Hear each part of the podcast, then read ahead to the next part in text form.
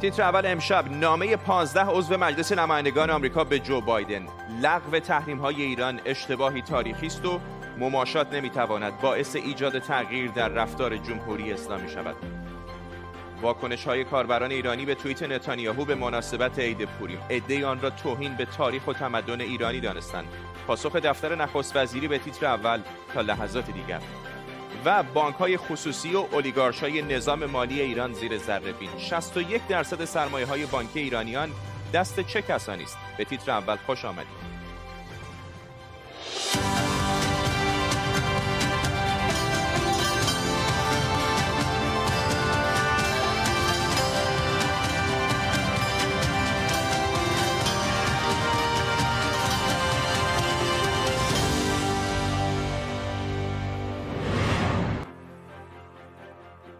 سلام و وقت بخیر. 15 نماینده جمهوریخواه در نامه‌ای به جو بایدن رئیس جمهوری آمریکا گفتند که لغو تحریم‌های ایران اشتباهی تاریخیه. این نمایندگان از بایدن خواستند نه تنها تحریم‌های ایران رو که به گفته اونها حامی تروریسم بین‌المللی لغو نکنه، بلکه فشار بیشتری هم اعمال کنه و تاکید کردند که سیاست آمریکا عدم دسترسی ایران به سلاح هسته‌ای. در جبهه مقابل 11 سناتور دموکرات طرحی رو برای پیوستن دولت آمریکا به توافق هسته‌ای ارائه دادند و از تلاش بایدن برای بازگشت به توافق با ایران حمایت کردند. در طول برنامه تیمی از کارشناسان و خبرنگاران ما رو برای بررسی بیشتر این خبر و خبرهای دیگر همراهی می‌کنن. پیش از همه بریم به پایتخت آمریکا واشنگتن دی سی و سراغ همکارم آرش علایی. چه میگن این نمایندگان آرش؟ جان کتکا نماینده جمهوریخواه مجلس نمایندگان یک نامه‌ای نوشته. ایشون یک وبسایتی داره و چندین شناسه کاربری در سوشال میدیا به اسم جمهوریخواهان سرزمین مادری، و در این نامه ایشون خواسته از دولت بایدن که فشار بسیار زیادی رو به ایران بیاره. کلمش بوده ایمنس پرشر، که یک پله میشه گفت پایین تر از مکسیموم پرشر هست، اون چیزی که دولت ترامپ در واقع سیاستش بود، فشار حداکثری به ایران. آیه کاتکو میگه که نمایندگان دیگر جمهوری خواه هم با ایشون هم عقیده هستند که از دست دادن اهرم‌های فشار بر جمهوری اسلامی باعث نمیشه که این کشور بخواد رفتار خودش رو تغییر بده. و امروز هم ما دیدیم که افرادی مثل مایک پامپو وزیر خارجه سابق آمریکا تو شبکه‌های مختلف تلویزیونی اومدن و به نوعی حرف همون جمهوری خواهان مجلس نمایندگان رو تکرار کردند. ممنونم از آرش علایی خبرنگار ما در واشنگتن دی سی. آرام حسامی استاد علوم سیاسی کالج مونتگومری از راکویل مریلند هم به ما پیوسته. آقای حسامی، کنگره به هر حال در دست دموکرات‌هاست کم و بیش، حالا سنا مثلا 50-50 است تقریبا، ولی باز هم اکثریت دست دموکرات‌هاست. در چنین شرایطی این فشارهایی که لابی‌های مختلف و جمهوری خواهان دارن میارن، به نظرتون چقدر میتونه تاثیر بذاره روی سیاست دولت بایدن در مقابل ایران؟ من فکر می‌کنم زیاد تأثیری نداشته باشه، به خاطر که خط مشی آقای بایدن مشخصه، نه فقط الان یا 100 روز اول، بلکه سالهاست، شاید 8 سال، 10 سال، شاید 40 سال شما برید عقب ببینید این مسئله سیاست بین المللی این یه چیز واقعیه. اما نکته که الان اشاره کرد خبرنگار شما خیلی کاملا جالبه و تو تیترتون هم بود. ببینید شکاف‌های عظیمی توی این دو حزب وجود داره، هم درونی هم بیرونی، اما بعضی از این شکاف‌ها ایدئولوژیکه بین دو تا حزب، بعضی از این شکاف ها در واقع راهبردیه و بعضیاش نمایشیه. در مورد این مسئله مخصوصا بین المللی هر سه اینا وجود داره. من فکر میکنم که این سیاست مماشات یا برگشتن به آغوش جامعه جهانی برای آمریکا یه چیز کلیدیه. همونجور که دیدید WHO، سازمان بهداشت بین الملل، NPT، ناتو ببخشید، و پاریس اگریمنت، موافقتنامه پاریس، همه اینا برگشتن آمریکا فقط مسئله ایران نیست، تعهدات بین المللی شونه. من فکر نمی کنم، نه همونجور که دیدی در زمان اوباما، نه لابی اسرائیل و نه لابی عربستان سعودی تونست موفق بشه که از JCPOA یا برجام اول جلوگیری کنه. ممنونم از شما. آرام اسلامی از راکویل ایالت مریلند با ما. صحبت‌های امسال نتانیاهو به مناسبت عید پوریم واکنش‌های زیادی بین کاربران ایرانی داشته و ایده اون رو توهین به تاریخ و تمدن ایرانی‌ها دونستن. اما دلیل این واکنش‌ها چیه؟ این بخشی از توییت نتانیاهویی که گفته 2500 سال پیش نیز فردی ظالم و غاصب که ساکن سرزمین شما بود قصد نابودی ملت یهود رو داشت، همونطور که در اون زمان شکست خورده این نظام هم شکست می‌خوره. اما واقعیت اینه که این تنها باری نیست که نتانیاهو به مناسبت عید پوریم چنین حرفایی رو زده. این پیام 2 سال قبل اوست که گفته بود ایرانیان دیگری قصد نابودی قوم یهود رو داشتن اما شکست خوردن. امروز هم رژیم ایران به رهبری خامنه‌ای شکست می‌خوره. یا 2 سال قبلتر از اون در ایران باستان تلاش برای نابودی یهودیان شکست خورد و گفته بود که امروز هم چنین تلاشی در ایران در جریانه. بابک اساقی همکارم از اورشلیم با ماست. بابک، واکنش‌ها زیاد بوده به دفتر نخست وزیری و توییت او، پاسخ اونها چیه؟ ابتدا از داستان پوریم بگم که داستانی هستش که در تورات آمده، یک داستان مذهبیه که البته پژوهشگران و تاریخ نگاران اون را یک واقعه تاریخی نمیدونن، یعنی به جز تورات هیچ سند و مدرکی در رابطه با این وجود نداره. و از دوران خشایارشا یا اردشیر صحبت میکنه که یک وزیر پادشاه به نام هامان که اتفاقا ایرانی هم نبوده قصد نابودی یهودیان را داشته که ملکه استر همسر یهودی پادشاه او را خبردار میکنه و نقشه هامان در آخر شکست میخوره و یهودیان نجات پیدا میکنن. ولی حالا چند بار هستش که نتانیاهو حاکمان ایران را با هامان مقایسه میکنه که قصد نابودی یهودیان را داشته و میگه که اجازه نخواهد داد که همانطوری که هامان نتونست اونها را نابود بکنه، حکومت ایران هم اسرائیل را نابود بکنه، که واکنش های همانطوری که گفتی بسیار گسترده در ایران به وجود آورد. در میان کاربران با دفتر نخست وزیری من تماس گرفتم و واکنش اونها را خواستار شدم که اون واکنشی که به صورت نوشتاری دادن به من این هستش که مردم ایران دشمن اسرائیل نیستن و ما امیدواریم که بتوانیم دوباره با یکدیگر دوست باشیم. همانطور که در طول تاریخ بوده، این مشکل ما با رژیمی است که دهه‌ها اعلام کرده که میخواهد ما را نابود کنه و از طریق برنامه هسته‌ای، برنامه موشکی و پشتیبانی از سازمان‌های تروریستی اطراف ما برای اون تلاش میکنه. بنابراین ما تلاش خواهیم کرد تا مانع از دستیابی او به سلاح هسته‌ای و صدمه زدن به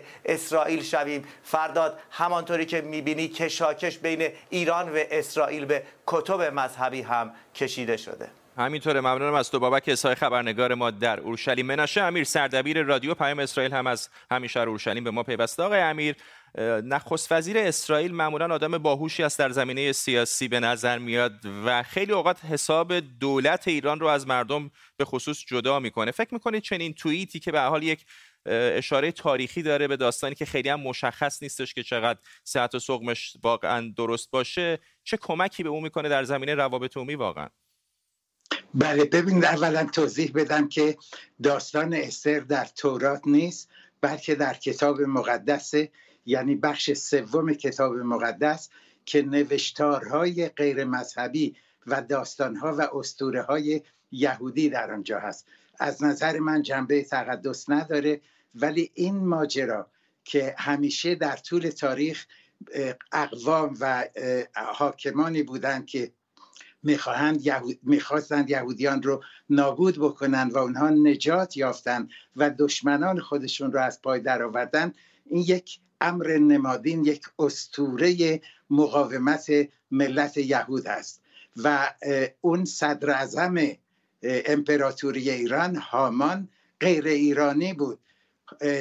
امپراتوری ایران اگر این اسطوره رو بپذیریم بر 127 ولایت و سرزمین حکم فرمایی میکرد از هند تا حبشه و صدراعظمی که داشت غیر یهودی بود و اون غیر یهودی میخواست یهودیان. آقای امیر، سوال من بحث تاریخی نیست، برای ممکن اصلا واقعیت تاریخی هم وجود داشته باشه، دست کم بخشش درست باشه. سوال من از نظر سیاسی است که چه کمکی میکنه با آقای نتانیاهو چنین توییتایی؟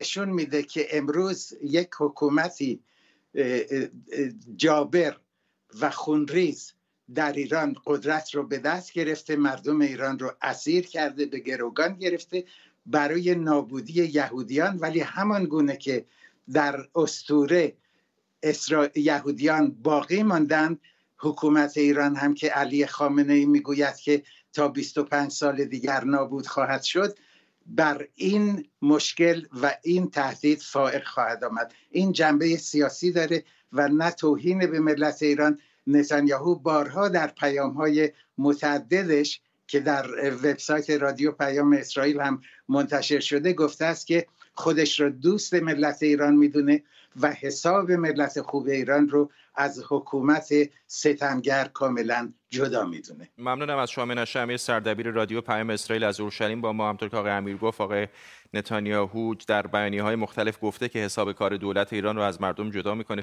کمی پیشتر همطور که بابک اسحاقی گفت به تیتر اول هم بیانیه مشابه دفتر او داده. آیا علی خامنه‌ای رهبر جمهوری اسلامی صاحب بانک‌های خصوصی ایرانه؟ آیا بانک‌های خصوصی واقعاً خصوصی هن یا دست اولیگارش‌های حکومتی هن؟ امشب بانک‌های خصوصی ایران رو زیر ذره‌بین میبریم و میپرسیم پول‌های مردم ایران دست چه کسانیه؟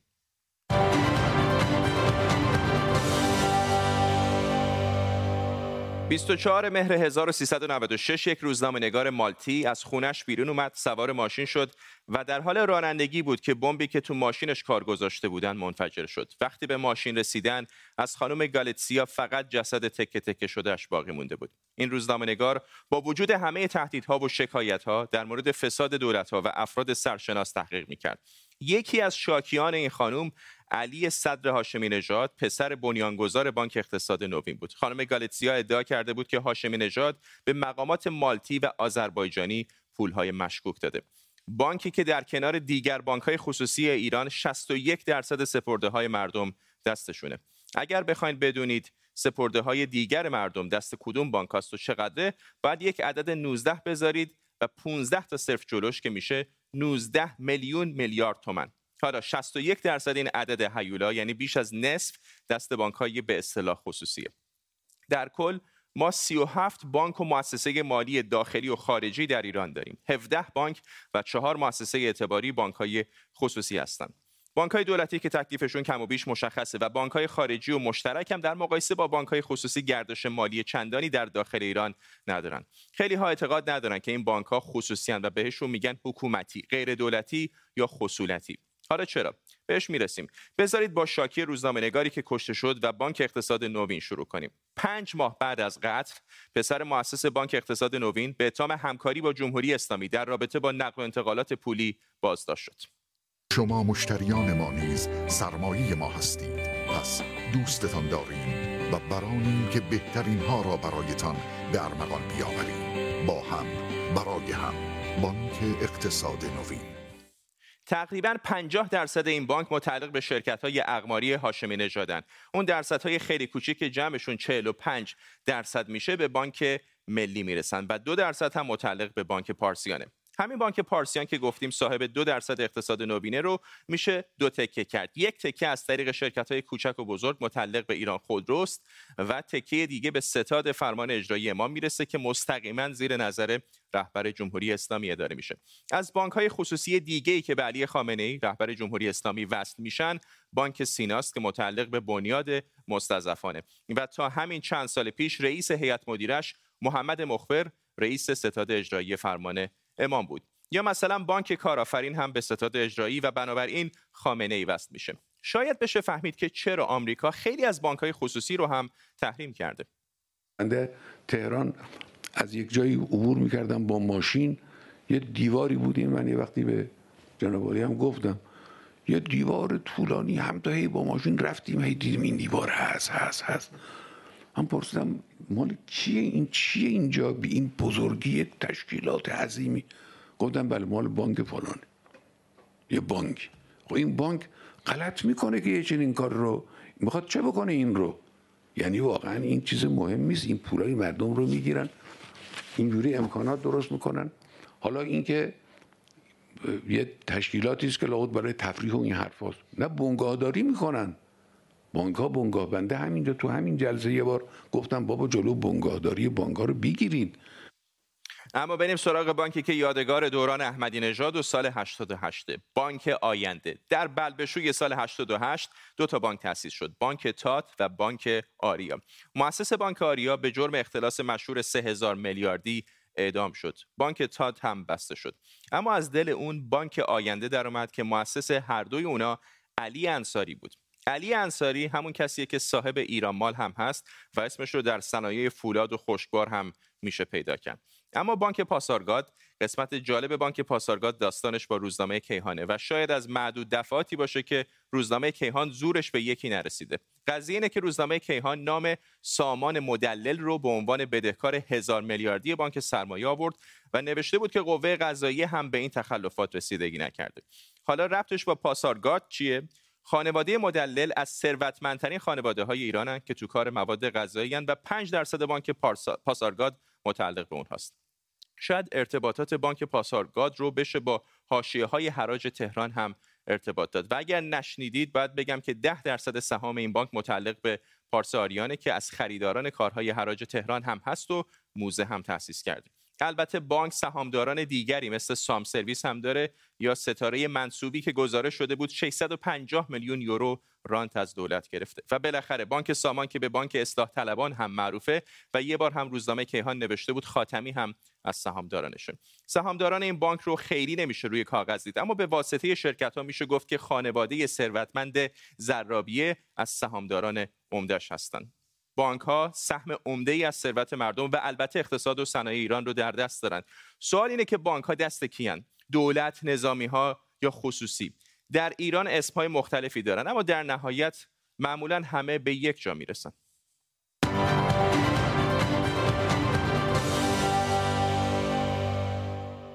در ایران نارامی‌ها و اعتراضاتی که از سراوان شروع شد حالا به شهرهای دیگر سیستان و بلوچستان هم کشیده.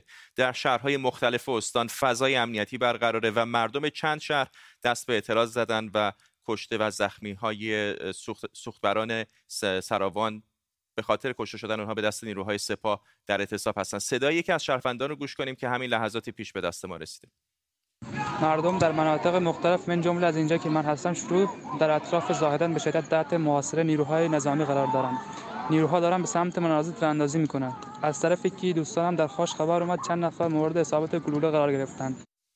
شاهد علوی همکارم از واشنگتن به ما پیوسته. شاید به نظر میاد که نارامی‌ها همچنان ادامه داره و به شهرهای دیگر هم کشیده شده. بله، خبرهایی که ما امروز داشتیم در بخش‌های مختلف خبری ما در واقع پخش شد، بخشیش هم ویدیوها هم خبرهایی که در واقع فعالین محلی اونجا به ما رسوندن. با توجه به اینکه اینترنت هم اونجا دسترسیش مختل شده نمیشه زیاد تصویر و ویدیو خبر گرفت، اما میدونیم که نیروهای امنیتی در شهر زاهدان، در سرباز، در خاش، در ایران شهر حضور پررنگی دارن، جاهایی مانور برگزار کردن. از اون طرف در شهرک سرجنگل، در کورین مردم پاسگاه‌های سپاه حمله کردن، در کورین چند ماشین رو آتش زدن اما در سرجنگلشون شلیک شده. در جاهایی خبر از این اومده که در نتیجه حمله نیروهای امنیتی، حمله مسلحانه به معترضین در واقع که با دست خالی اعتراض میکنن، عده مجروح شدن، عده بازداشت شدن. هیچ آمار روشنی از بازداشتی ها و مجروحین نداریم. هنوز حکومت اصرار داره که تعداد کشته ها 2 نفره، از اون طرف نماینده مجلس میگه 3 نفره، یعنی آمار هم متناقض هست. میگن که 1 نفر اون طرف مرز کشته شده، 1 نفر این طرف مرز، 1 نفر هم در انتقال بیمارستان فوت کرده. اما هنوز فعالان بلوچ میگن که دست کم 10 نفر کشته شدن، اسامی این 10 نفر اومده و ولی مشخص نیست چه تعداد بازداشت شدن و تا کی این وضع ادامه داره. مجلس گفته ما اونجا میریم برای دلجویی از مردم. به نظر میاد دلجویی هم مشکل رو حل نمیکنه، چون فقر مردم با دلجویی در واقع برطرف نمیشه. شاهد علوی در واشنگتن دی سی، ممنونم از تو.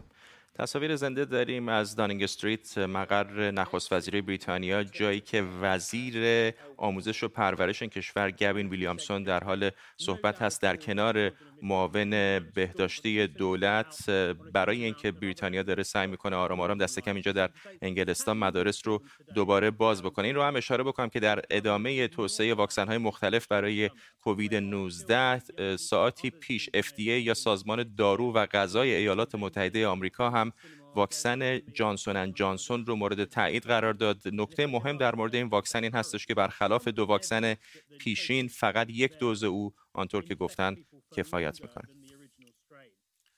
برای اولین بار دادگاهی در آلمان یک مأمور امنیتی سابق سوریه رو به خاطر شکنجه مخالفان حکومت اسد به 4.5 سال زندان محکوم کرده.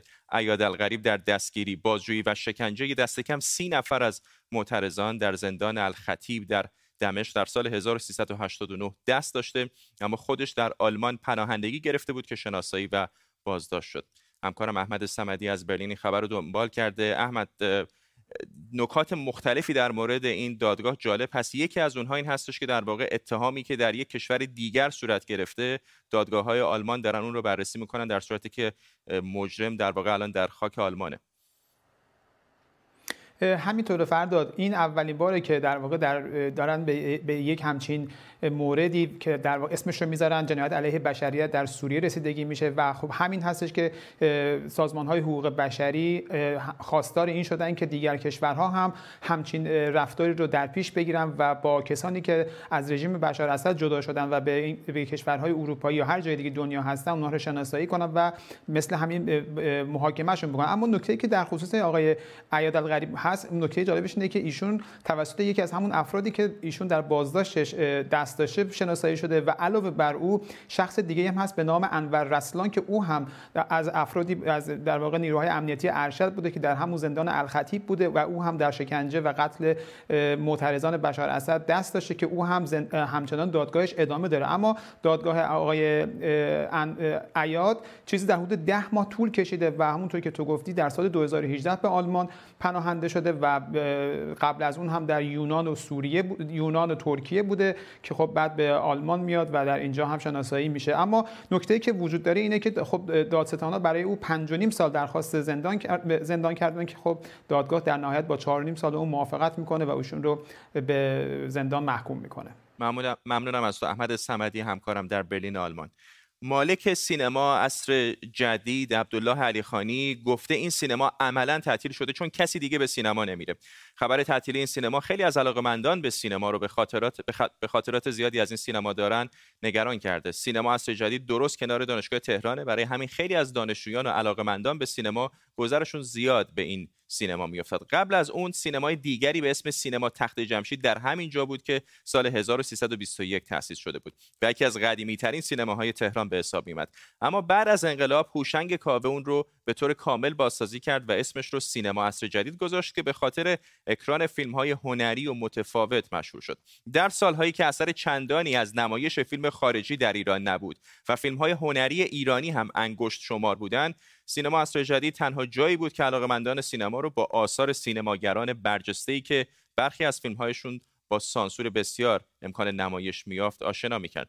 اما چند سالی که سینماها بعضی از مخاطبانشون رو از دست دادن. تعداد تماشاگران سینما در رقابت با شبکه نمایش خانگی، تلویزیون‌های ماهواره‌ای و شبکه زیرزمینی فیلم‌های روز و حتی دانلود از اینترنت کاهش پیدا کرده. مثلا پارسال فقط حدود 26 میلیون بار گذار ایرانی‌ها به سینما افتاد، یعنی از هر 3 نفر یکی. بحران مخاطبان سینما امسال با بحران کرونا هم گره خورده. سینماهایی که بیشتر ماهای سال تعطیل بودن و مالک خصوصی داشتن دیگه توان ادامه کار ندارن و یکی بعد از دیگری تعطیل میشن. امید حبیبینیا همکارم از لندن از خانه به ما پیوسته. امید، بیشتر بهمون بگو در مورد این سینمای عصر جدید. خب فردا، تهران داره تبدیل میشه به یک شهر بی سینما. یعنی اگر که ما نگاه بکنیم به وضعیت سینما عصر جدید می‌بینیم که این در امتداد همون جریانی هست که سینماها به تدریج دارن تعطیل میشن، تخریب میشن یا تغییر کاربری میدن. همین الان در تهران چند سینما هستن که یا در حال در واقع تغییر کاربری هستن یا عملا تعطیل هستن. گذشته از سینما عصر جدید که خب به هر حال برای چند نسل خاطرات زیادی رو داره، یعنی به هر حال باید از آقای هوشنگ کاوه یاد کرد که این سینما رو سرپا نگه داشت، این سینما ساخت و تا سال حدود 1388 که مالک این سینما بود، این سینما جایی بود برای نمایش فیلم‌های هنری و متفاوت. آثار سینماگران ایرانی از جمله کیارستمی، مهرجویی، تقوایی و دیگران در واقع در این سینما به نمایش گذاشته میشد و مخاطبان خاص خودش رو پیدا کرده بود. بعد از اینکه ایشون از ایران رفت و در واقع این سینما رو به مالکان جدید فروخت، تبدیل شد به یک سینمایی مثل بقیه سینما، در نتیجه مخاطب خاص هم از کف رفت. بنابراین این در یک پروسه از تعطیلی دائمی سینما است که با توجه به دو تا بحران عمده در سینما که ما شاهدش هستیم شکل گرفته. یکی بحران کرونا هست که خب در سال 99 در اغلب روستا سینماها تعطیل بودن، در نتیجه سینما نمیتونن دخل و خرج خودشون رو در بیارن. بحران اساسی تری که وجود داره بحران مخاطب، به خاطر اینکه وضعیت سانسور و نمایش فیلم جوری هستش که تماشاگران نمیتونن دیگه با سینما ارتباط برقرار کنن. سینما به عنوان یک در واقع هنر و رسانه که بازنمایی هست از مشکلات و مسائل اجتماعیشون و به خصوص اینکه مخاطبان سینما بیشتر از همه طبقه متوسط و طبقه زیر متوسط هستند. اگر ما یک مقایسه بکنیم، مثلا در سال 1355 از جمعیت ایران 48 میلیون نفر به سینما رفتن، امسال در حدود 26 میلیون و 300 هزار نفر، یعنی از هر سه نفر یک بار یه نفر به سینما رفته، در حالی که اون سال از اون جمعیت در واقع تقریبا 1.5 برابر بیشتر رفتن. اینها همش نشانگر این هستش که وضعیت سینما ایران با بحران روبروست و حالا که بولدوزرها هم دارن چنگ میزنن به خاطرات سینمایی چند نسل. ممنونم از تو امید حبیبینیا، همکارم از لندن. با ما به این ترتیب میرسیم به پایان تیتر اول امشب. برنامه بعدی ما شنبه خواهد بود درست ساعت 8:30 به وقت تهران. تا موقع بدرود.